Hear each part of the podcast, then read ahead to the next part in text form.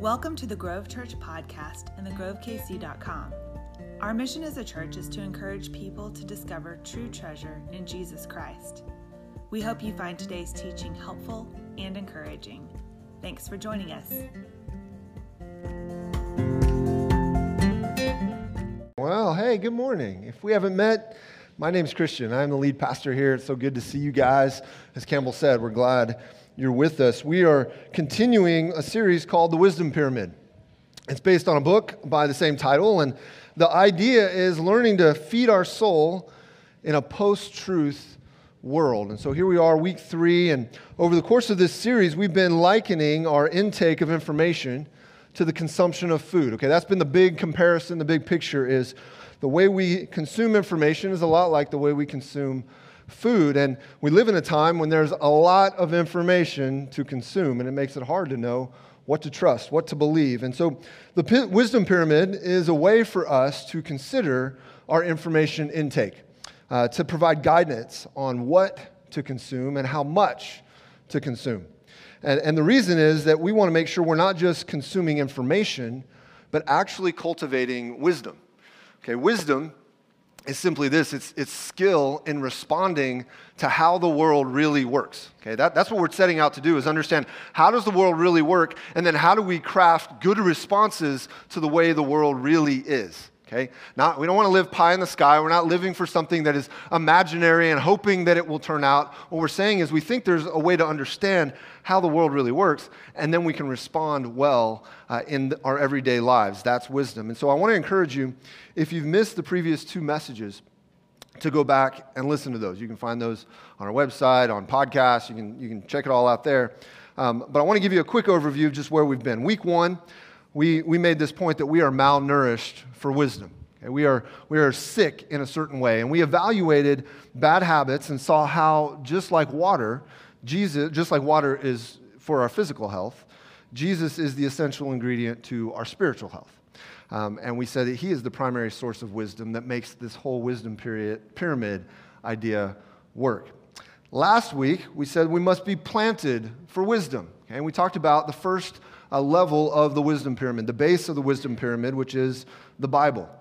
And the Bible is, because it's at the bottom of the pyramid, the way it works is it goes from least or most trusted, most reliable sources of wisdom to least. And, and so at the base is the Bible. It is the most trusted authority and source of wisdom because it reveals God. Okay, it reveals Jesus to us. And so we start there in our pursuit of wisdom. And today we're going to take the next step and we're going to look at the church. You see that that's the next level up. And so I first just want to ask to make sure we're all on the same page. When we say the church, what do we mean? What are we talking about? Okay? And, really, two big ideas that we need to hold in our minds as we go today. The first is uh, there's the idea of the universal church. Okay, the universal church. And the universal church is simply all Christ followers through all time, everywhere.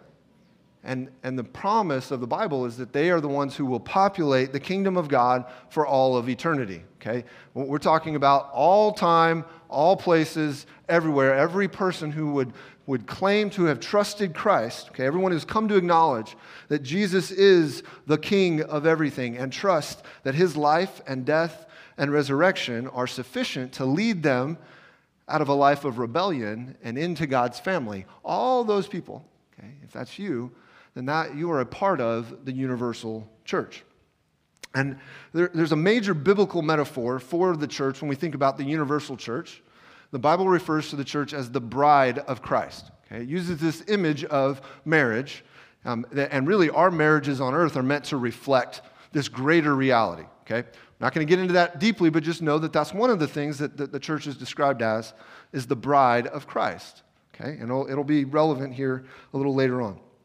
Second big idea not just the universal church, but a local church. When we talk about the church, we're talking about a local church. We're talking about a specific group of Christ followers who make up an outpost of the kingdom of God in a specific place and time. Okay? We're, we're talking about a group of people gathered together in Gladstone, Missouri in 2022 um, and have said, I'm a part of this body, I'm a part of this, this group. And so here the major biblical metaphor the major image is the body of Christ. Okay?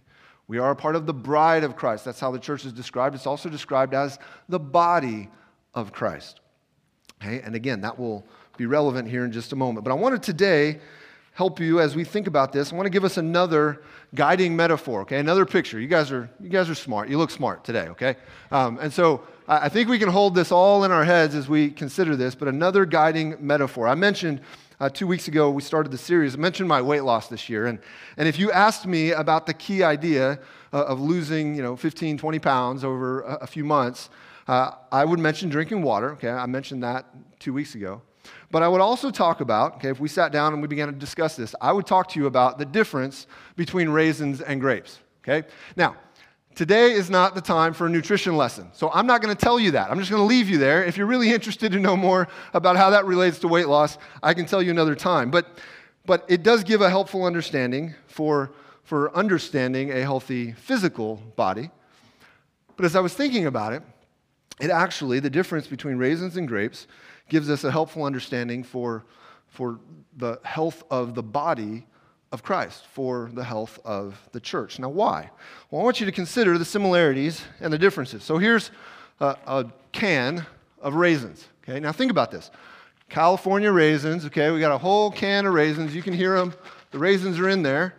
So this is a collection of raisins. And, and you know, it's still sealed, but we could open it up and we would see there are raisins in there. They all look pretty well alike. Now, we could examine them and realize not every raisin exactly the same, but, but this is a collection of raisins. So there's a collection, they're alike, okay? But here's the thing if I shake this up, what's happening is some of those raisins are moving to the bottom, some of them are moving to the top. They're kind of just being shifted around. One raisin doesn't affect another raisin, okay? They're just a, it's just a collection of like things. And, and here's the thing it says California raisins. So if they're being honest, all of the raisins in here came from vineyards somewhere in California, but we don't know where exactly. It's just a collection that have been brought together. So you got the raisins. But now let's think about a cluster of grapes. Okay, I've got a cluster of grapes. I'm gonna put this back. Cluster of grapes. Now here again, I've got a collection. And, and in this case, I can see like they're all alike. Again, not all the same size, not exactly the same. They are separate entities, but they are all grapes. We can recognize that it is a collection of like things. But what, what's different here?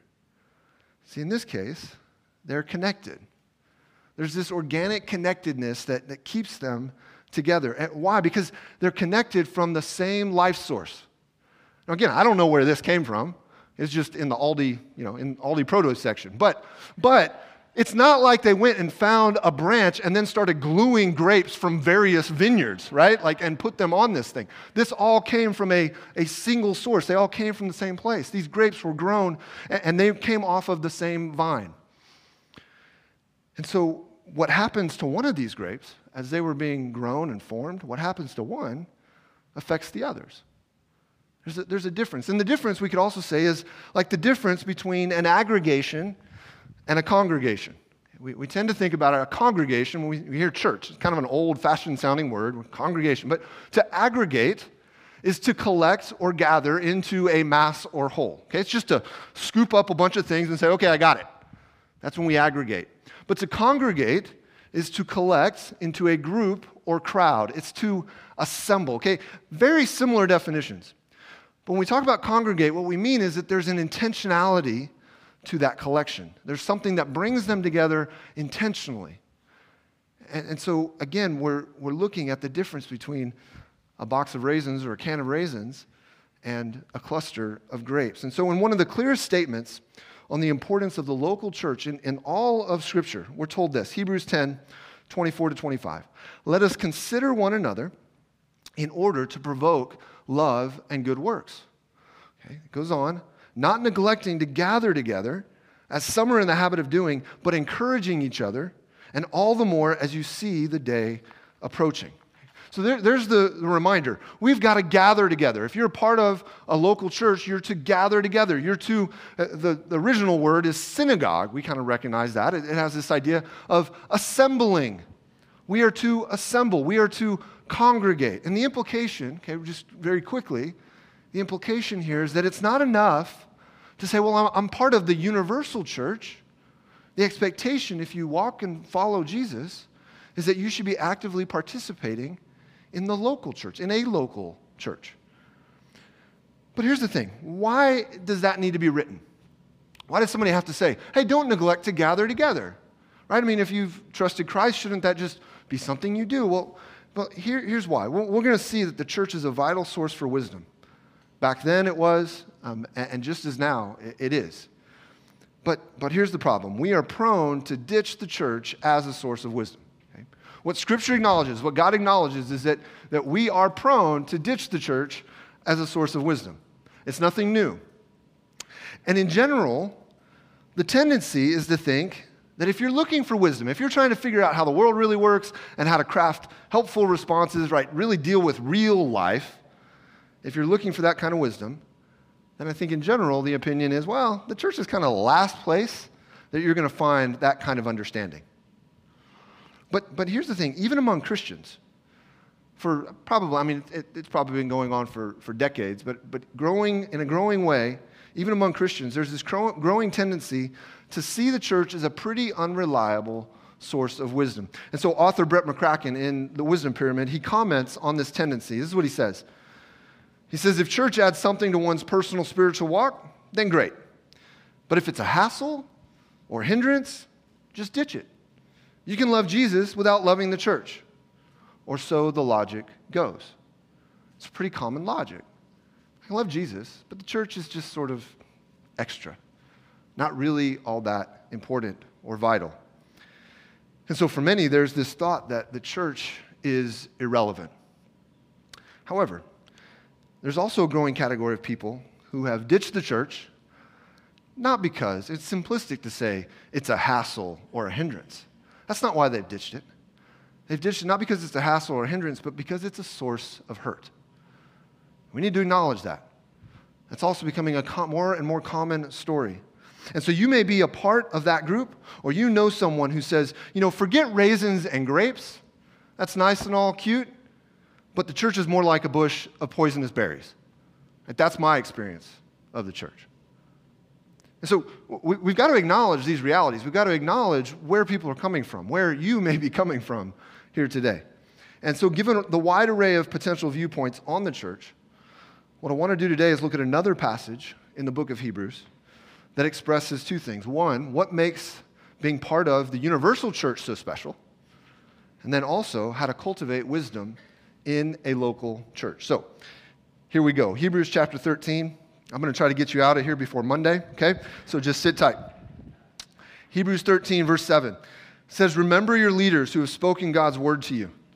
As you carefully observe the outcome of their lives, imitate their faith. Jesus Christ is the same yesterday, today, and forever. Don't be led astray by various kinds of strange teachings, for it is good for the heart to be established by grace and not by food regulations, since those who observe them have not benefited. We have an altar from which those who worship at the tabernacle do not have a right to eat. For the bodies of those animals whose blood is brought into the most holy place by the high priest as a sin offering are burned outside the camp. Therefore, Jesus also suffered outside the gate so that he might sanctify the people by his own blood. Let us then go to him outside the camp, bearing his disgrace. For we do not have an enduring city here. Instead, we seek the one to come. Therefore, through him, let us continually offer up to God a sacrifice of praise, that is, the fruit of lips that confess his name. Don't neglect to do what is good and to share for God is pleased with such sacrifices. Obey your leaders and submit to them, since they keep watch over your souls as those who will give an account, so that they can do this with joy and not with grief, for that would be unprofitable for you. Okay, a lot there. And some of it we're not going to be able to go as deeply as I might have liked, but Again, for your sake, we're going to see what's going on here. We're going to explore the entire passage, but, but here's the thing. I was drawn to this, this passage this week in this series because, in light of our information consumption sickness and our pursuit of wisdom, in verse 9, we're given this warning Don't be led astray. Don't be led astray. Okay, so again, this kind of warning, it's similar to what we heard in Hebrews 10 this kind of warning and this kind of encouragement, it has to come because we're prone to neglect the importance of congregating. That's, that's our tendency. And we're prone to be, as we practice being a part of the church, we're actually prone to be more like raisins than grapes. And we're prone to be led astray and seek wisdom in all kinds of ways and places that aren't actually helpful. But, but here's what Hebrews 13 shows us it shows us that only in the church do we find wisdom that is enduring, effective, and unexpected. I want you to see how all three of those are important. First, it is enduring wisdom. Hebrews 13:8 we're told Jesus Christ is the same yesterday, today, and forever. This is the anchor of everything that's being described here. Jesus Christ is the same yesterday, today, and forever. Jesus is essential. We said that two weeks ago. We continue to say it. And he describes the church as his bride. And so you want to understand the big picture, the story of the Bible. What is it all about? This is somewhat simplistic, but it tells the story and it gets at the heart of the message. That story is about the good prince coming and giving his life to crush the dragon and win the girl. Okay? That's, that's the news we celebrate. That's the message that we gather for. And so when we talk about the church, we're talking about the girl. We're talking about the bride of Christ. And Jesus Christ is the same yesterday, today, and forever, which means he's never not going to care about what's going on with his people. He's never going to not care about his church. And you can't decide, well, you know what, today's day and age, it's really not that relevant. Because he's the same yesterday, today, and forever. So the wisdom we find in the church as a part of God's people it is enduring wisdom. It is also effective. We, were, we said last week, one of the key ideas of cultivating wisdom is found in Proverbs 4.23. Guard your heart above all else, for it is the source of life. So wise living comes from careful treatment of our heart, not the organ in our chest, though that does help with living well, okay, paying attention to the physical organ.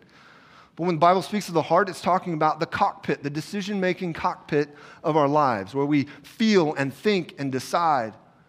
And from that, if we're not careful with what goes into how we think and make decisions and, and, and how, we, yeah, how we decide stuff, if we're not careful with that, then what flows out is a life of ruin. We actually end up defeating ourselves. And so Bible speaks all the time about these self-defeating strategies that we are prone to enlist if we're not careful with our hearts. And so here, Hebrews 13 9, we're told, it is good for the heart to be established by grace and not by food regulations. Now, this is talking about a specific thing that was going on in that day and time. And, and, we're not looking at exactly the same thing when we talk about information consumption, but principally, it's, it's the same thing. We're, we're told, be careful that you're not trying to establish your heart in all kinds of other ways and places. Instead, know that it is good for the heart to be established, to be built, to be firmed up by grace. And if you are a part of God's people through Jesus, you have received grace. You've received the gift of God that will establish your heart in wisdom, salvation, new life in Christ. It's a gift. It's not something you do anything for. You can't achieve it. You can't go and save up and then come to God and go, look, look, I did it. I saved up. I've got enough now to pay the price. You can't do that. Jesus paid it all. And so it's a gift. And it's an effective gift. It is grace that will establish us in wisdom. And we find that as a part of God's people. So it is enduring and it is effective, but it is also unexpected. it's vital that we understand that if you are part of God's people, there's an unexpected nature to the wisdom we find. Hebrews 13 12. Now, again, I can't jump into everything that's going on here. But Hebrews 13 12, we're told, Therefore, Jesus also suffered outside the gate so that he might sanctify the people by his own blood. Let us then go to him outside the camp, bearing his disgrace. For we do not have an enduring city here. Instead, we seek the one to come. What's going on? Well, there's this comparison happening. And it's describing a, a, comparison between inside the camp or inside the city or inside the gate. And the comparison is between inside and then outside. And that comparison is to show us just how unexpected and upside down is the way of Jesus. See, the kingdom of God is upside down from the way the world operates. See, inside that camp, inside the city, was considered sacred and clean. Outside is considered profane and unclean. And so, what we're told and what, what we're being reminded is that when Jesus was, was killed, his sacrifice on behalf of us who had rebelled against God, that sacrifice to pay the price for sin, it happens outside the city. What city? Jerusalem. The city of the king, the city of peace. But outside that city is where the king is killed. And not just killed, but where he is killed on a cross. And what we know about a cross is that Scripture tells us if you are killed on a cross, you're cursed. And that's the expectation. We, we reserve crucifixion only for the worst of the worst. But Jesus goes outside the city of the king, outside the city of peace, to take the curse to give us peace. And so the question then is why is he there? Why is he there? Well, because that's where we are. See, our sin has put us in the place of shame. Our sin puts us in the place of disgrace. But the good news is the king has come to where we are. He hasn't left us in our shame, He hasn't left us in our disgrace. If you're sitting here going, man, there's no way God could ever forgive me, understand, He went to you, He's come for you. And so Jesus suffers as a sacrifice on behalf of those of us who would trust him. And our tendency is to want to accept the gift of grace through Jesus, through his disgrace. But then there's this tendency to want to go find peace and wisdom in other places, among those who deny him, among those who think that the places of worldly popularity are where wisdom is found.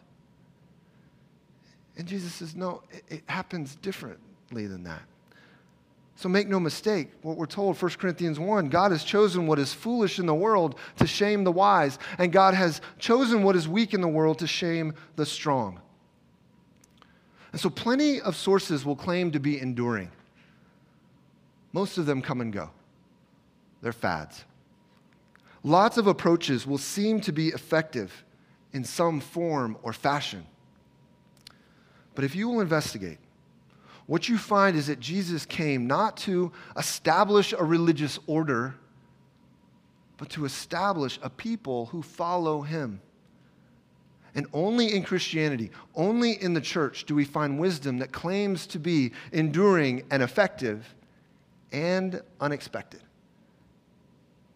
Because only the church is created by the unexpected, upside down wisdom of the king dying so that his people can live, rather than the people giving their lives so that the king can live. It's unexpected, and it's true. Which leads us to how wisdom is cultivated in the local church. It starts with sacrifice. All throughout Hebrews 13 here, we're, we're reminded of sacrifice. We're reminded of Jesus' sacrifice, and, we're, we're, and, and our own sacrifices are, are uh, referred to. Why? Well, it's because we follow the upside down, unexpected way of Jesus, and we're transformed. We go in this sacrificial way of living, and that's where transformation happens. See, Christianity was set apart in its early history. It wasn't even seen in a certain way, it wasn't even seen as a religion because because of the sacrifice of Jesus, there was now no need for an altar for sacrifices. And so people looked and went, How, how can you be a religion of any kind? You, you don't sacrifice anything. That was their definition. You, you don't have anything to, to do your religious stuff with. But the answer is because Jesus was, in the words of Hebrews, this, this letter, he was the once and for all sacrifice for our sins. So we don't need those temporary rituals. Instead, because of the gift of life that we've received, right? This isn't something we're offering Him in exchange for something, it's something we've been given. And so our everyday lives are the sacrifice. Romans 12. Therefore, brothers and sisters, in view of the mercies of God, not in view of all the things you can do, all the things you can bring to the table, but in view of the mercies of God, I urge you to present your bodies as a living sacrifice, holy and pleasing to God. This is your true worship. Do not be conformed to this age, but be transformed by the renewing of your mind so that you may discern what is the good, pleasing, and perfect will of God. You see, we go to him outside the camp. We join him outside the camp. He's come to us, and we go there, and we lay down our lives. We embrace the disgrace that is found there, not to appease him, but because he was pleased to be sacrificed for us. For us. Because outside the camp is where we are welcomed in and in laying down our lives, we find them. Okay, wisdom starts, cultivating wisdom starts with sacrifice. And so we must sacrificially first, okay, four things that, that are mentioned here that I think give us a, a picture, a well rounded picture of how do we cultivate wisdom. First, we sacrificially study the past to learn to live faithfully in the present. You're part of a local church. What you're doing is you're joining in a, a company of people whose who, we exist and, and should study the past to learn to live faithfully in the present. We're told in Hebrews 13 7, remember your leaders who have spoken God's word to you. As you carefully observe the outcome of their lives, imitate their faith. Here, the reference to these leaders, the, the idea and, and the context of what's going on is that these are leaders whose lives have been lived. They have since died. Now, they're alive in Christ, but they have died. They, they're no longer on this earth. And so we're to remember them. We're to remember their faith, remember how they lived, and see the outcome of what they did. Okay, that's the, that, that's the encouragement here. Look back at those who have gone before. See, we have this tendency to think that new equals wise. We tend to, to have this idea that if it's older, it's probably no longer relevant. But if it's recent, then we should probably turn our attention there. So, what I want to encourage you to do, just very simply, what, what we are encouraged to do as God's people, and this is where the local church can be really helpful, is to pay attention to those who have gone before us. And, and, so, just very practically, I want to encourage you read and listen, read or listen or watch biography.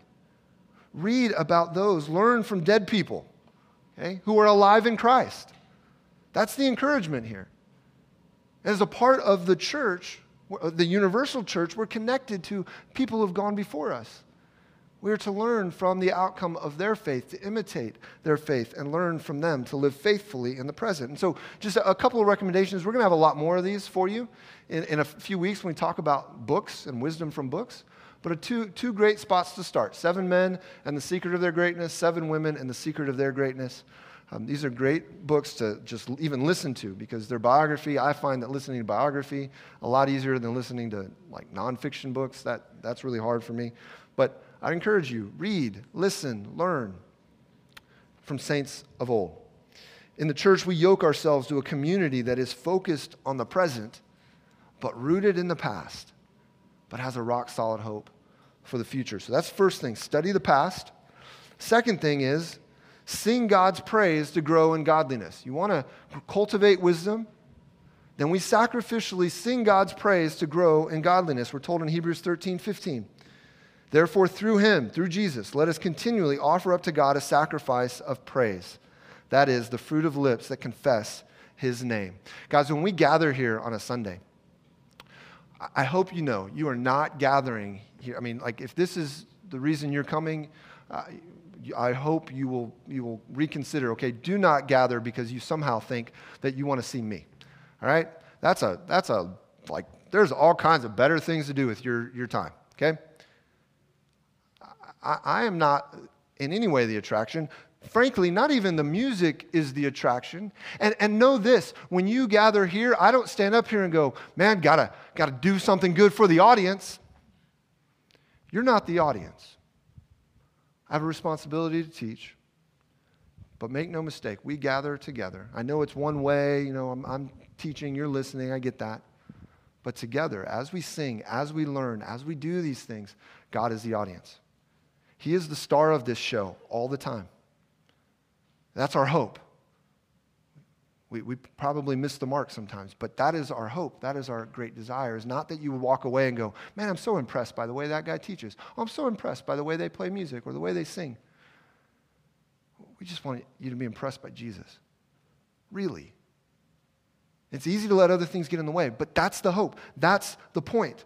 We are a people who, through Jesus, we try to continually offer up to God a sacrifice of praise. That is the fruit of lips that confess his name. And so when we sing, what we're doing, it, it, it's not just because, like, hey, it's fun to sing, and you know, I bet people just want to come and sing a bunch of church songs. Like that, that's really not. If like we're just trying to gather a bunch of people here, probably not the way that most people are going to want to come. Like that's not the reason.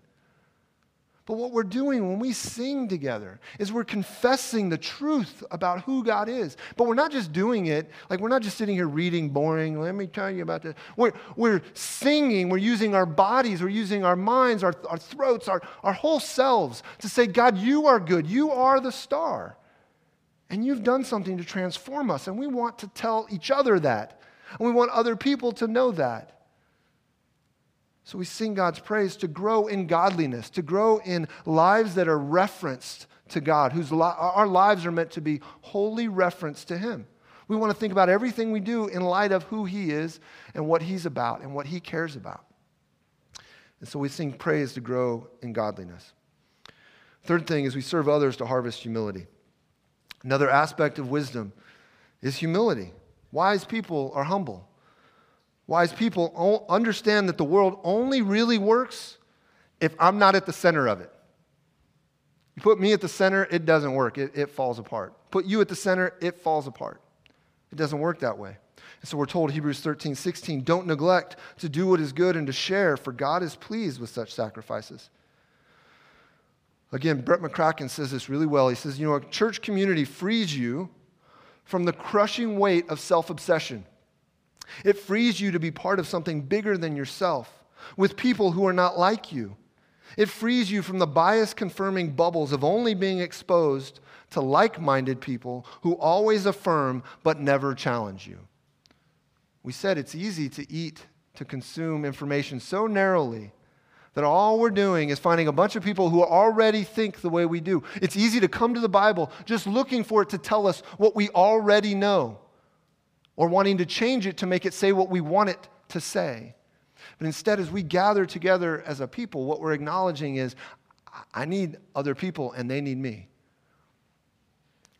And so it said, you know, somebody, I don't know who said this originally, but you make a living by what you get, but you make a life by what you give.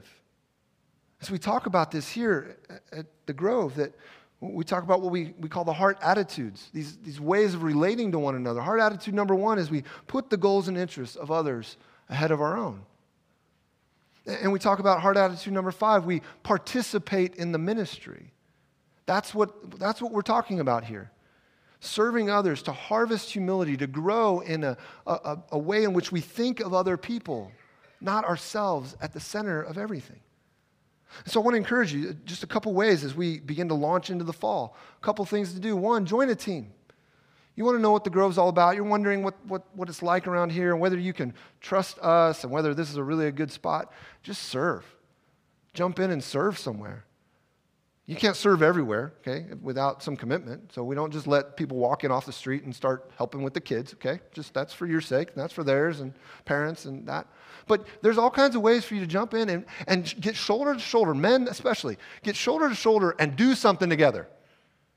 We can sit and talk all day long. Let's get together, let's do something together. And you'll learn, hey, is okay, these people, they're really about that. Or no, they said they were going to do it, and then everybody just sat around and looked at their phone the whole time. I mean, like, it, no. See what's there. You want to do that, join a team. And then the other thing is you can jump in a group. Okay, groups are we, we are slow launching these, but they're going to get started in September. September 11th, the week of September 11th, groups will get back going again. Okay, right now we've got three Grove groups that will meet. Well, four. Okay, but three, and then well, and really now you see five up there. Okay, so I'm going to explain why there's five. Okay, sorry. One is for students. So our student groups are getting started.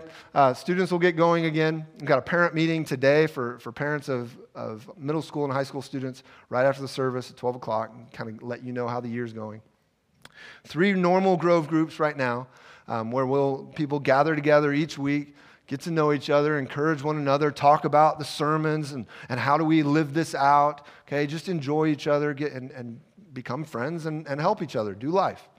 And then you'll see one that's called Horizon. And this is if, if you're relatively new to Christianity or wondering what it's really all about, new to what it looks like to walk with Jesus, or maybe you've just never formally had anybody say, you know what, this is what it looks like to be a disciple of Christ. You've never walked through a formal process, for lack of a better word, of, of learning to do that. Then Horizon is for you. That one only meets every couple weeks, okay? It has a little bit more of a commitment, but it's meant to really help you get your hands around some key ideas. And so I want to encourage you, if you're interested in that, there's QR code. You can, you can check those things out. You can let us know on your connection card if you're interested in those, and we can, we can tell you more. But that's part of the way that we learn to, to serve others and grow in humility. Last thing, my favorite submit to legitimate leaders and take away teachability. Okay, I've been looking all forward all week, thinking to say this one, right? No, not really. Um, Hebrews 13, 17, we're told, obey your leaders and submit to them since they keep watch over your souls as those who will give an account, so that they can do this with joy and not with grief. Okay, let me tell you, I could have preached an entire sermon on everything, all, all four of these, okay, trying to not. Um, but, but let me tell you then first, what is this not about? What, what, is, what is being referred to here? What is this not about? It is not about control.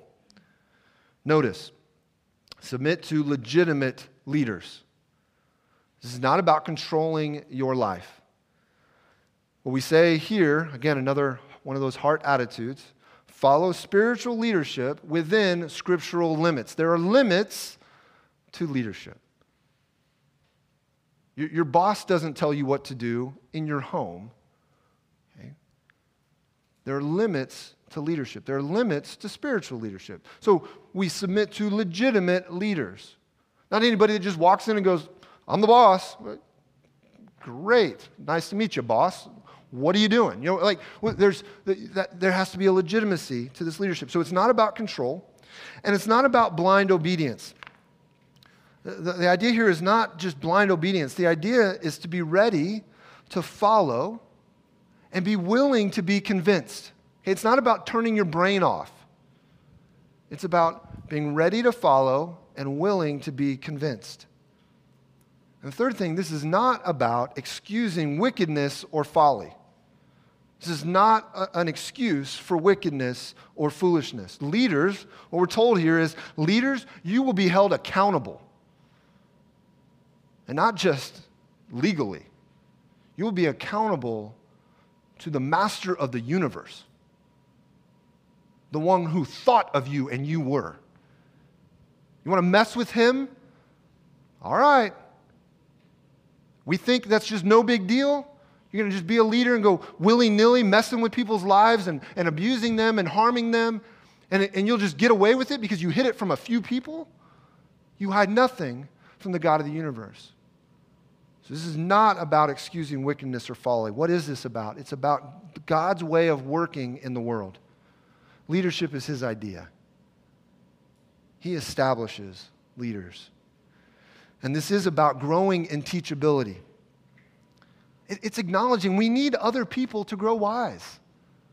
We don't do that all on our own. We need other people. We need people who have some wisdom to learn from. And so I say right here, okay, if you come around any local church, but you come around this one, this is the only one I'm directly responsible for. You come around here and you go, you know what? I don't think that guy like is very wise. I don't think he really understands much of anything. If that's your legitimate thought, and yet you stick around, I'm sorry, but you're the fool, okay? I mean, I may be a fool. That may be the case. But if you stick around and you, you would say, look, I don't think this guy has anything to offer me, I wouldn't want to listen to him and anything he has to say, and yet you do, that's foolish on your part. So if we do stick around, then there's some acknowledgement. Not that I'm perfect, not that leaders in the Grove are perfect, but there's an acknowledgement that, okay, there's wisdom here. I can learn from these people. That's what this is about. It's about growing in teachability. And it's about growing in concern for the real people in your church. You see, we consult leaders because other people are affected by our decisions. And leaders oftentimes have a bigger picture. They're just responsible for seeing more of what's going on. Doesn't mean, again, that that's perfect view.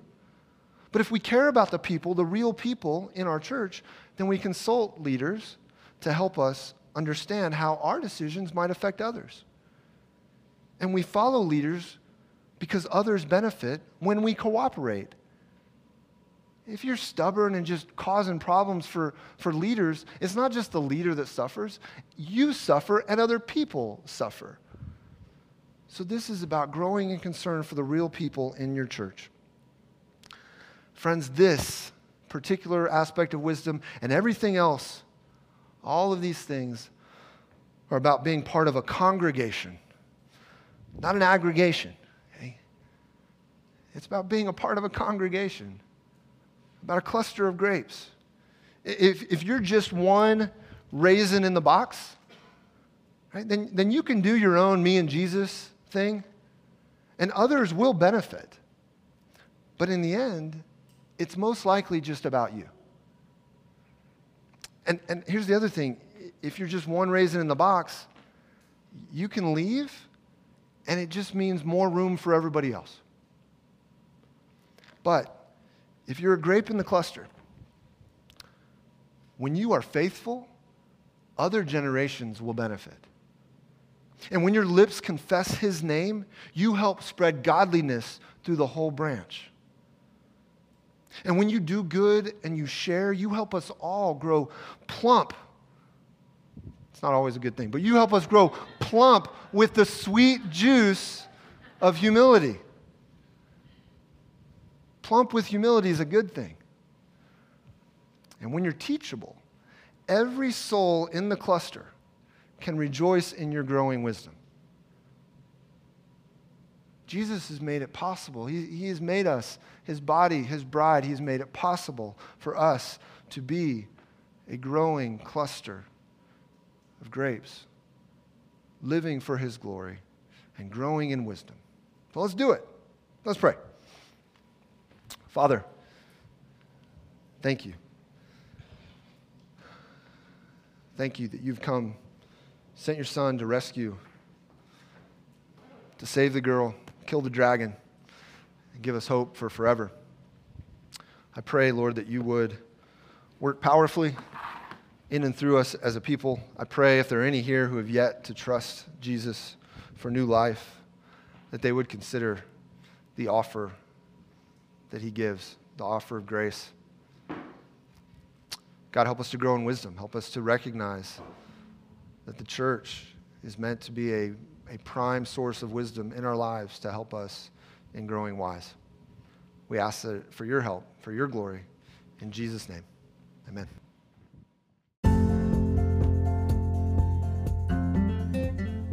Thank you again for joining us today. We pray that you were encouraged by the message and equipped to take your next step with Jesus. Visit us online at thegrovekc.com for more ways to connect with us. And join us again next week for another podcast from the Grove Church. Have a great day.